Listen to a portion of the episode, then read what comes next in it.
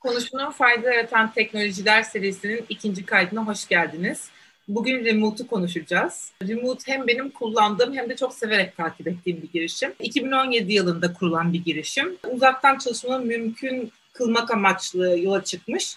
Ama daha sonradan piyasa araştırmasını yaptıktan sonra kendini farklı konumlayarak kişilerin bağımsız kariyerlerine devam etmesi için bir altyapılar hale gelmiştir. Remote'u ben kullanıyorum aktif olarak her ay. Oradan fatura kesiyorum. Ve arayüzü benim çok hoşuma gidiyor. Çünkü tamamen e, hem bireylerin hem kurumların çevik olmasını sağlayan, iş dünyasına adapte olmasını sağlayan, aynı zamanda bir sürü iş yapıp bunun finansal ve kanunsal zorluklarıyla uğra- uğraşmamasını sağlayan e, bir dili ve hali var. E, bugün de Mert'le beraberiz. Mert Remote'un kurucularından biri. Ona birkaç tane soru sormak istiyorum. Soracağım sorular iş dünyasının değişimiyle ve Remote'un bunu nasıl ele aldığı ile ilgili olacak. Hoş geldin Mert. Hoş bulduk Cem. Evet şöyle başlamak istiyorum. 2017 aslında 4 sene önce olmasına rağmen sanki bir ömür gibi. Çünkü Covid ile beraber iş dünyası ve iş yapış şekillerimiz bir daha eskisine dönmeyecek şekilde değişti. O yüzden şunu sorarak başlamak istiyorum. 2017'de kurulduğunuzda çözmeye çalıştığınız problemin faili siz miydiniz? Yani bir sürü işte çalışmak isteyen kurucular mıydınız? Ve bunu nasıl düşünüp bir iş modeline döndürdünüz? Ben kesinlikle öyle bir personaydım. Ee, yani şu an e, biraz daha yeni dönem personasına daha yakın bir e, e, konumda hissediyorum açıkçası kendimi. Ben de tek bir şeye e, takılı kalıp onda böyle çürümeyi çok fazla istemeyen, çok daha farklı disiplinlerden ya da farklı e, projelerden beslenmeyi seven bir tipte bir insandım. Dolayısıyla yaptığım işte şirketler için mobil app outsourcing yapıyordum ve böyle proje bazlı çalışıyor olmak açıkçası benim e, o noktada çok hoşuma gidiyordu. Faili ben miydim? Evet, faillerinden biriydim. E, hatta ve hatta e, şu anda da çok güzel bir zamana geldi. E, bizim dekimizi hazırlıyorum. Dekin ilk cümlesi şöyle başlıyor. 2016 yılında 50 milyon freelancer ödemesini eksik ya da bundan zarar görecek şekilde geç tahsil etti ve ben de bunlardan biriydim. 2016 freelance olarak çalıştığım son yıldı. Birebir bu problemin benzerini yaşadım. İşte fatura nerede, para nerede, fatura nerede, para nerede o hikayesinin içerisinde buldum kendimi ve hak edişimi aylar sonra çok da eksik bir şekilde aldım. Bu benim için çok büyük bir hayal kırıklığıydı. Çünkü netice itibariyle bir esnek çalışma formunun içerisinde olmak istiyordum. Bağımsız hareket etmek istiyordum. Bir zaten girişimci karakterdeydim ki, ki bence bağımsız çalışmayla girişimcilik bu noktada e, çok benzer. En azından aynı e, sürtünmeleri, aynı özellikle psikolojik e, çukurlara düştüğünüz bir çalışma formatı diyebilirim. Dolayısıyla bu problemi bir fiil kendim yaşadım. Fakat bu bir hani evrek anıyla e, gerçekleşmedi remote'un doğuşu. Çünkü freelancer olarak pek çok problem yaşadım o noktada. E, çünkü neden? Bu yeni ekonominin yeni unsurları aslında e, freelancerlar ve henüz çok yeni. Henüz çok yeni dediğim elbette ki işte 90'ların ortasından itibaren bir takım freelance platformlarının ortaya çıktığını görüyoruz. Fakat bildiğimiz anlamda bir kariyer formatı olarak e, freelance çalışma bugünün konusu ve dolayısıyla regülasyon, bürokrasi e, bunun problemlerini çözmek için biraz geride kalabiliyor açıkça söylemek gerekirse. Bundan dolayı da pek çok problem seti doğuyor. Ben bu problem setinin ortasına doğan bir freelancer'dım. Pek çok problem yaşadım. Buradaki bizim şu an billing, settlement, payment dediğimiz, BSP dediğimiz problemlere yönelik de problemler yoğunlaşmıştı. Ve 2017 yılına geldiğimizde biz şunun farkındaydık. Ablam slash ortağım Esen'le birlikte iş gücünde bir paradigma kırılmasının, değişiminin tam ortasında olduğumuzu biliyorduk. Ben özellikle bu mobil app outsourcing yaptığım dönemde iş gücünde uluslararası arbitraj gibi bir kavramla tanıştım. Dolayısıyla bir takım organizasyonlar iş gücü tedariğini farklı coğrafyalardan gerçekleştirebiliyorlar. Daha uygun matematikle gerçekleştirebiliyorlar ve faaliyetlerini optimize ediyorlar ve çok ciddi optimizasyonlardan bahsediyorum. Bu elbette ki kurumlara rekabet avantajı kazandırıyor. Her şeyden önce artık global anlamda bir e, talent pool'unun e, içinde buluyor şirketler. Yani bulunduğu coğrafyanın koşullarına mahkum olmuyorlar. Dolayısıyla bu gibi avantajların olduğu bir dünyada pek çok dezavantajın da olduğunu gördük ve bu problemlere eğildik. Ee, başlangıçta Remote iki çekirdek girişimidir aynı zamanda. 2017'de 30 kuluçka girişiminden tanesi olduk. Girdiğimizde evet Remote biraz daha farklı idi. Senin de biraz önce bahsettiğin gibi. Fakat şu an geldiği noktada solo kariyer sahibi olmak isteyen, bir freelance bağımsız kariyer sahibi olmak isteyen insanların piyasayla uyumlu bir şekilde çalışmalarını, onların çalıştığı kurumlara e, fatura kesmelerini ve rahatlıkla ödeme almalarını sağlayan ve bunu da %100 borderless ve compliant şekilde gerçekleştirmelerini sağlayan bir e, account tipine evrildi. Bu pek çok kişi için aynı zamanda bağımsız kariyere bir giriş noktası olduğu kadar pek çok bağımsız hali hazırdaki bağımsız profesyonellerin de mevcuttaki işlerini opera etmelerini sağlayan bir platforma evrildik geçtiğimiz 3 sene içerisinde. Freelance'lerin hem eforsuz ve maliyetsiz bir şekilde var olmalarını sağlıyorsunuz hem de esnek ve uluslararası piyasada rekabet etmelerini sağlıyorsunuz. Aslında hem bir kolaylık sağlarken hem de daha iyi olmaları için kendilerini tekrardan düşünmelerini ön koşan bir sistem bu. Herhalde 2017 2021 arasında şartların sizin için bu kadar hızlı bir şekilde iyileşeceğini tahmin etmemiştiniz. İş modelinizin iş dünyasında yarattığı değişimin nasıl sosyoekonomik değişimlerle desteklendiğini düşünüyorsunuz? Yani hangi rüzgarı arkanıza aldınız ve bunları nasıl tanımlayıp nasıl kendi yararınıza kullandınız? Var, çok ilginç aslında. Pek çok kişi bizleri Covid sonrasında da arayıp var sizlerin işler şimdi çok iyi gidiyordur diye bunların içerisinde böyle top tier yatırımcılar da var. Daha önceden bizimle iletişime geçen. Biz e, İTÜ çekirdek sürecinden itibaren aslında toplamda bir zannedersem 4-5 tane sunum gerçekleştirdik. Bu sunumların hepsi şu cümleyle açılıyordu 100 yıllık iş gücü modeli değişiyor diye başlıyorduk bizim hep standart girişimiz. Bunun bu kadar hızlı valide olacağını veya tüm gücüyle meydana geleceğini, vuku bulacağını elbette ki biz de beklemiyorduk. Hiç kimse böyle bir pandemiyi beklemiyordu. Ama aslında bugüne kadar bütün tarihsel örüntülere baktığımızda da ortada bir momentum varsa, ortada bir tarihsel akış varsa ne olursa olsun bunun da zıttına akmadığını, dönmediğini görüyorsunuz olup biten şeyler bir noktada o momentumu sadece hızlandırıcı etkide bulunuyor. Dolayısıyla biz hani bu noktada betimizi doğru yere yaptığımızın farkındayız. Çünkü Cem biz bunu üç ana şeyde alıyoruz. Şimdi buradaki kümeye baktığında zaten şimdi ne var? Bir işi yapan var, arz var, işi yaptıran var, talep tarafı var. Bir de işin ta kendisi var. Şimdi bunların hepsine aslında tek tek baktığımızda buradaki momentum ve akış çok net bir şekilde görünüyor. Neden? Çünkü işi yapan tarafta yani iş gücüne baktığımızda artık tipoloji olarak tek bir şeyde kalmak istemeyen, iş yaşam dengesini daha sağlıklı bir şekilde kuran, bunu yöneten, özgürlük peşinde ve o özgürlük için de belli bir oranda sorumluluk almayı göze alan, daha girişimci karakterli bir tipoloji doğuyor. Şimdi bunun doğmasıyla birlikte aslında insanları bir ofisin içerisine doldurmak ve evet burada şimdi oturacaksınız ve bunu yapacaksınız demek giderek daha daha da zor hale geliyor. Bunu eminim ki yöneticiler özellikle Z jenerasyonundan takım arkadaşlarıyla tecrübe ediyorlardır diye düşünüyorum. Çünkü biz remote'da da aslında çok benzer bir örüntüyü görüyoruz. Bununla birlikte konjonktürel olarak da iş gücünü e, etkileme anlamında her şeyden önce bilgiye erişim hızlanıyor. Yani şöyle bir kültür doğuyor. Ben bunu YouTube'da öğrenirim. Ardından da pekala bir takım şirketlere ya da kim talep ediyorsa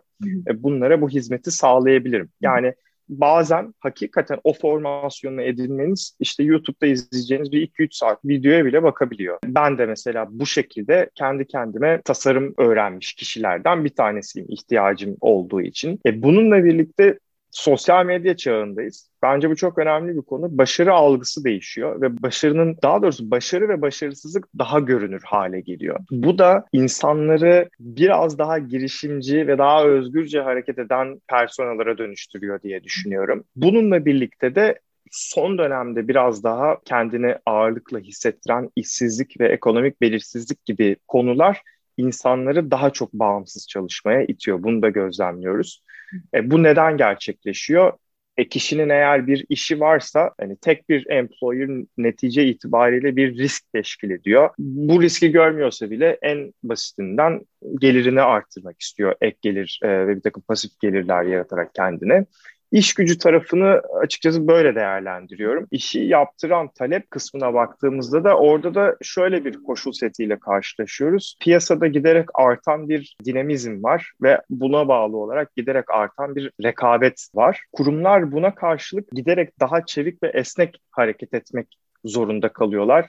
E, açıkçası iş gücündeki gibi bu konunun biraz daha gönüllü olduğunu değil, işletmeler tarafında ya da işi yaptıran talep tarafında bu konunun biraz daha zorunlu olarak karşımıza çıktığını görüyoruz. Yani bu artan dinamizme ve rekabete adapte olabilmek için daha esnek çözümlere mail ettiklerini görüyoruz şirketlerin. Organizasyon yapılarında da bir takım transformasyonlar olduğunu görüyoruz. Daha bu söylediklerime bağlı olarak daha ad hoc yapıda yeni organizasyon türlerinin ortaya çıktığını görüyoruz.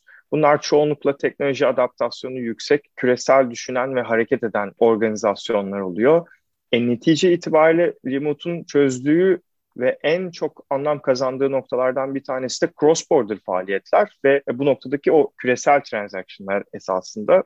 E, çünkü burada baktığınızda bir bütünleşik e, bir sistemin olmaması, sistemlerin tek tek ayrı ayrı başka şeyler peşinde koşuyor olması bu sefer cross-border'daki faaliyetleri negatif etkiliyor ve bu tipteki e, küresel hareket eden şirketlerin oyun alanını da biraz daha daraltıyor diyebiliriz. Dolayısıyla işi yaptıran talep tarafındaki hareketleri de bu şekilde ben açıkçası monitör ediyorum. E, bir de işin ta kendisi var. Bu kısım bence çok önemli. Çünkü işin ta kendisi tek düze rutin işlerden aslında daha süreli, proje bazlı, hızlı üretilen, tüketilen işlere doğru geçiyor. Bunun hem sebebi hem sonucu olarak bir e, dijitalizasyon gibi bir kavramla karşı karşıya kalıyoruz. Bu ne doğuruyor? Lokasyon bağımsızlık gibi bir konu doğuruyor her şeyden önce. Biz e, remote olarak ilk günden beri istediğin yerden şirket gibi çalış gibi bir mottoyu bu bağımsız çalışanlara iletiyoruz. Ve bu dijitalizasyonla birlikte uzaktan çalışmanın, üretmenin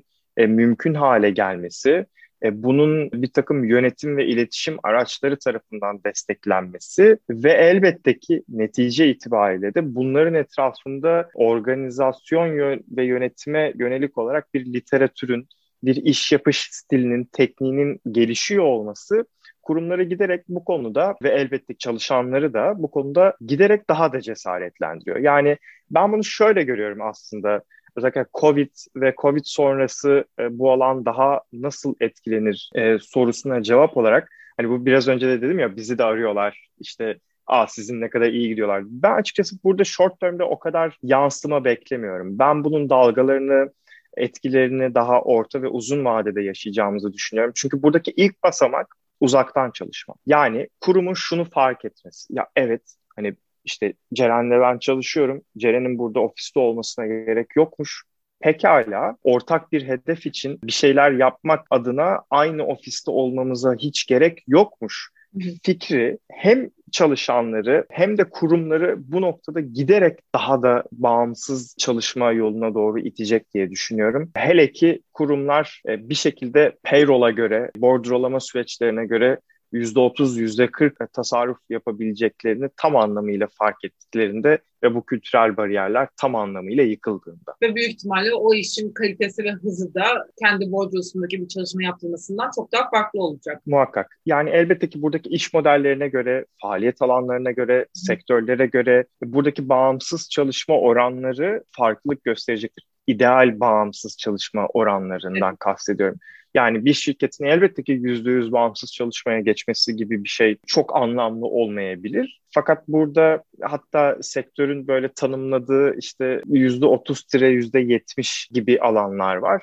İşte bu iş modeline göre, faaliyet alanına göre değişiklik gösteriyor. Bir de tabii şirketlerin çalışanlarıyla olan iletişim ve ilişkilerini yönetmesi remote'da daha kolay oluyor. Çünkü girişimcilere bir avantaj sağlıyor aslında remote gibi bir iş modeli. O yüzden aslında piyasa içinde bir faydası var.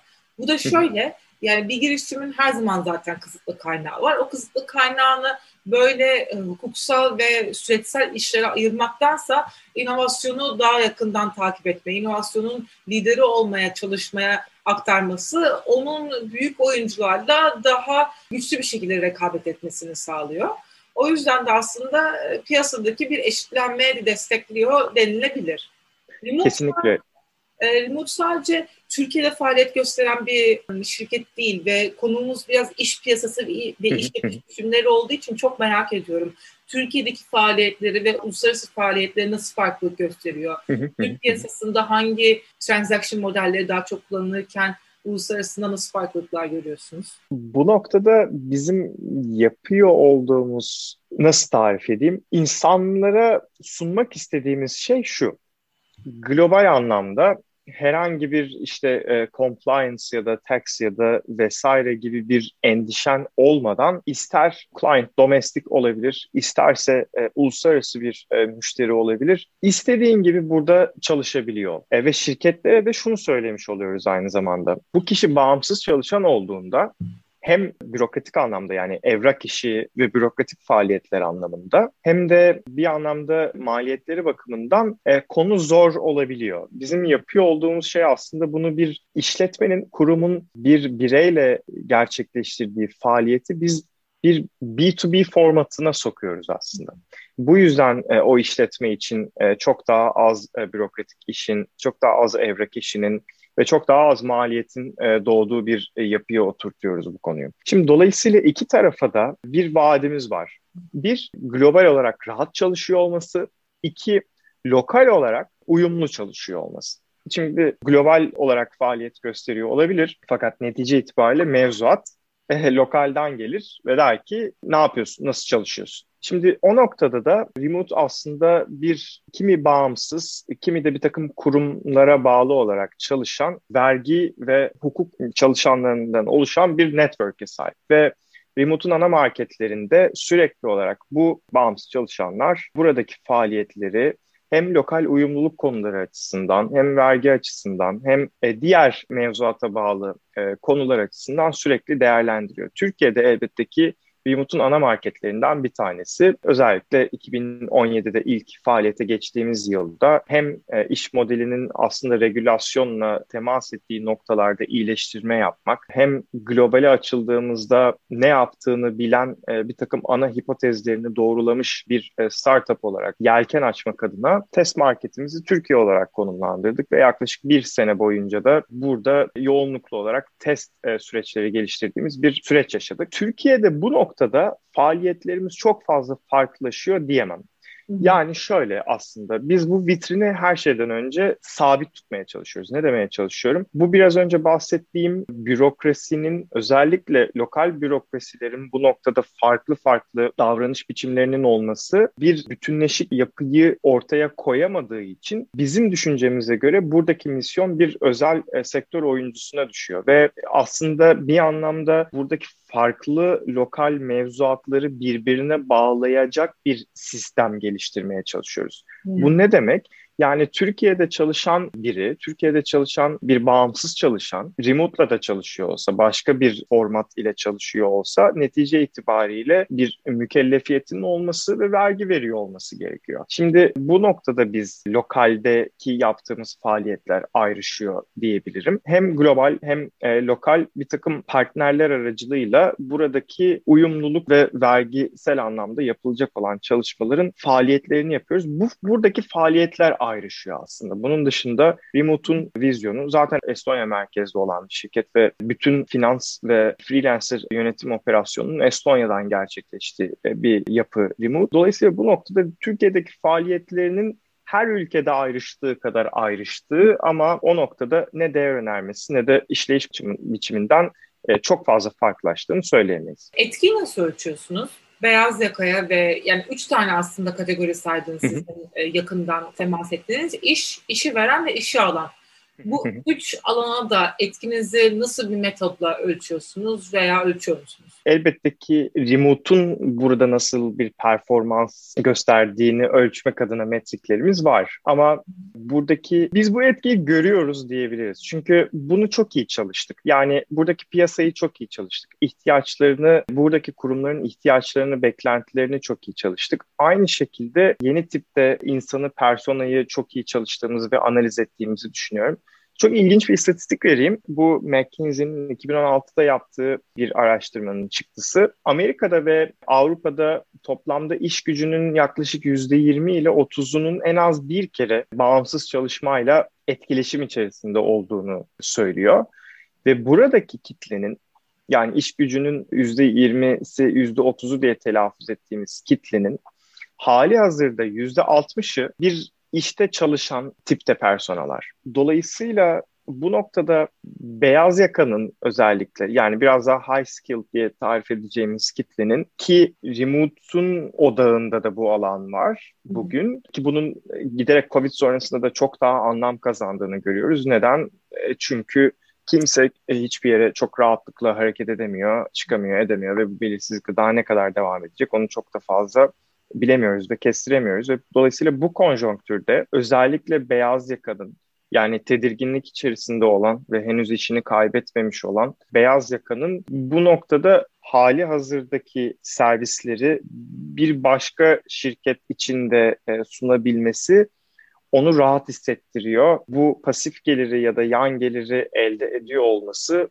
onu ekonomik anlamda biraz daha iyi hissettiriyor diyebiliriz. Çünkü bugün baktığınızda da maaşların gerçek değeri, paranın değeriyle birlikte giderek erimiş durumda. Özellikle Türkiye'de ve Türkiye'de beyaz yakada bu davranışı çok sıklıkla görüyoruz. Özellikle uzaktan transfer edilebilen ve uzaktan çalışmanın çok daha rahat olduğu, daha yüksek skill setlerinin gerektirdiği alanlarda bu davranış biçimlerini çok daha fazla görüyoruz. Bu noktada şirketlerin bu konu işine gelmiyor olabilir elbette ki. Hiçbir elbette ki yönetici çalışanlarının bu noktada e, odaklarının çok fazla dağılıyor olmasını istemez. Fakat ben yeni dönem şirketler, yeni dönem organizasyonlar ve yöneticiler e, buna ne kadar fazla direnç gösterir gösterebilir. Onu da çok fazla e, kestiremiyorum. Netice itibariyle belki herkesin bağımsız çalışıyor olduğu ve karşılıklı alım satım matematiklerinin, rasyolarının biraz daha vaka bazlı oluşturulduğu durumlar, daha proje bazlı oluşturulduğu durumlar belki daha mutlu kurumlar ve daha mutlu çalışanlar meydana getirebilir. Aslında bir 5-10 dakika önce bahsettin yani pandemi döneminin bize olan etkisi kısa dönemli olmaktansa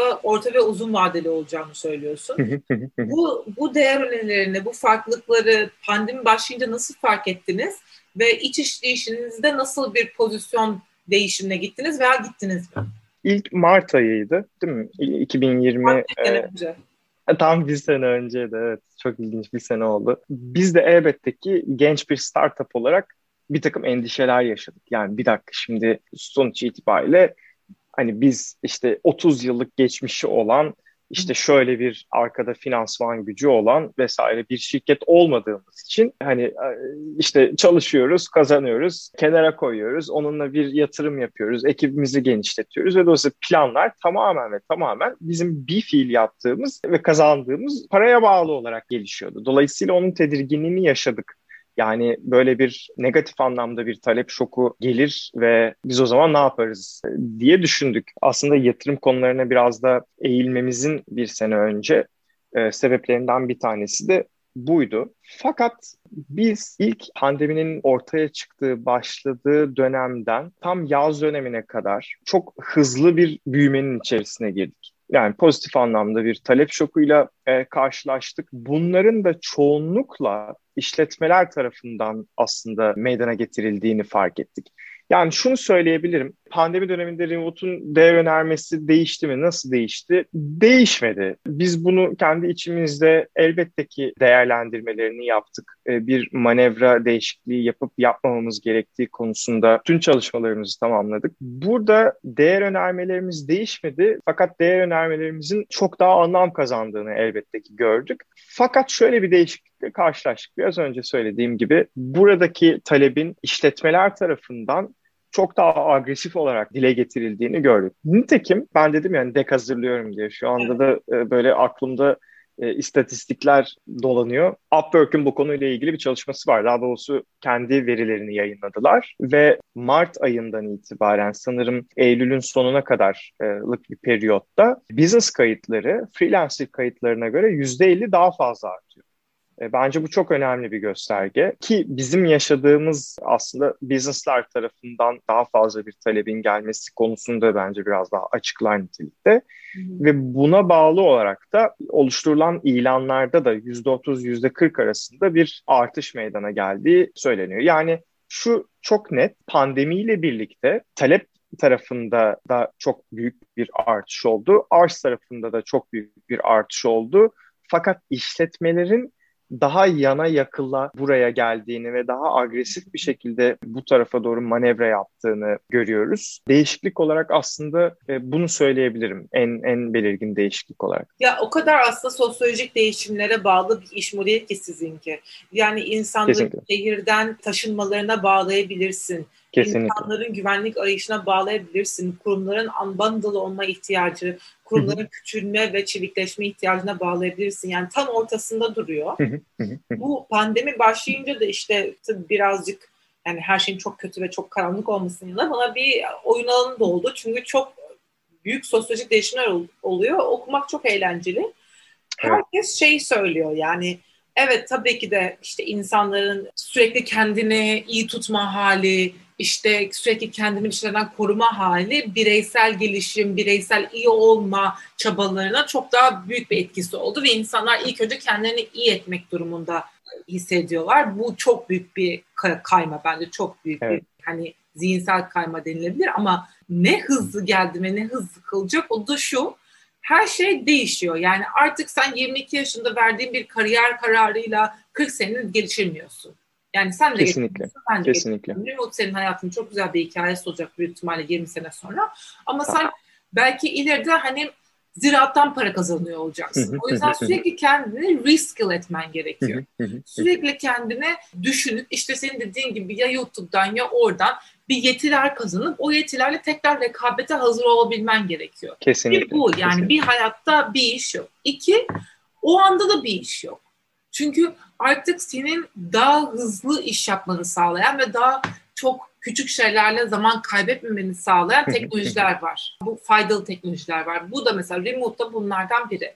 E sen zaten sana kalan zamanla bütün bu hardo buradayla uğraşmadığın farklı bir işten de belki menfaat sağlamaya başlıyorsun. Evet. Bu da çok farklı bir bilinç kayması. Çünkü bu aslında bireyi iş dünyasında yaşadığı baskılardan, tek kişinin onun güvenliğini sağlaması durumundan, bildiğimiz bir sürü bireyi mağdur eden durumdan da kontrol, şey, kurtaran bir tabii şey. Tabii ki, tabii ki. Kesinlikle. Yani şunu görüyoruz mesela kurum karşısında şimdi aslında çok uzun tutmadan çok kısaca bir şeyden bahsedeceğim. E, Remote'un ilk modellerinden bir tanesi birazdan marketplace formatında bir modeldi. Orada da herkes bilir hani bir tavuk yumurta problemi vardır. Yani T0 problemi de denir. Hani başlangıç noktasında kim olacak da diğeri gelecek gibi bir konuyu ifade eder aslında bu. Biz böyle bir ikilem yaşadığımız zaman ilk refleksimiz şu oldu ki acı çekmiş bir e, freelancer'da olarak hani bunu yapmak çok rahattı bizim için. Bu kitlenin çok ciddi problemleri var ve bu kitlenin yanında kimse yok. Yani freelance ekonomisine yönelik ürün geliştirenler de çoğunlukla zaten platform bazlı yapılar olduğu için bu platform bazlı marketplace'lerin çoğunluğu tamamen işte kurumlara ya da talebe konuşan ve orada da şöyle konuşan. Bakın burada freelancerlar var. Acayip ucuza işler yapıyorlar. Hiç kaçırmayın. Şimdi yani hani freelancerların o noktada sadece bir ucuz iş gücü olarak görüldüğü noktada bizim aslında peşinde koştuğumuz şey bir noktada bir iade itibar. Yani buradaki bağımsız profesyonellerin kendi bağımsızlıklarını gerçek anlamıyla kazanması kurum karşısında güçlü ve dik durabilmeleri. Yani hani ilk cümlem oydu ya 2016 yılında 50 milyon freelancer ödemesini ya hiç alamadı ya da zarar görecek şekilde geç aldı ve ben de onlardan biriydim diye. Derdimiz ve çabamız bu sayıyı sıfıra indirebiliyor olmak. Aynen bunu söyleyebilirim. Çok güzel. Ben böyle fayda yaratan teknolojiler kayıtlarında iyi ki varsınız diyerek bitirmek istiyorum. Size de öyle diyorum. İyi ki varsınız. Teşekkür ederim. Böyle bir iş modelini hayata geçirip besleyip besleyip büyütmüşsünüz. Gerçekten yarattığı fayda, yarattığı etki bence çok uzun yıllar çok farklı kişilerin hayatına yansıyacak. Çok teşekkür ediyorum Mert bugün bana katıldığın Ben çok teşekkür ederim. Güzel bir değerlendirme oldu. Hı hı. Pandeminin ilk yılını tamamladığımız bu Mart gününde. Çok teşekkür ediyorum zaman için. Çok sağ ol, çok teşekkürler.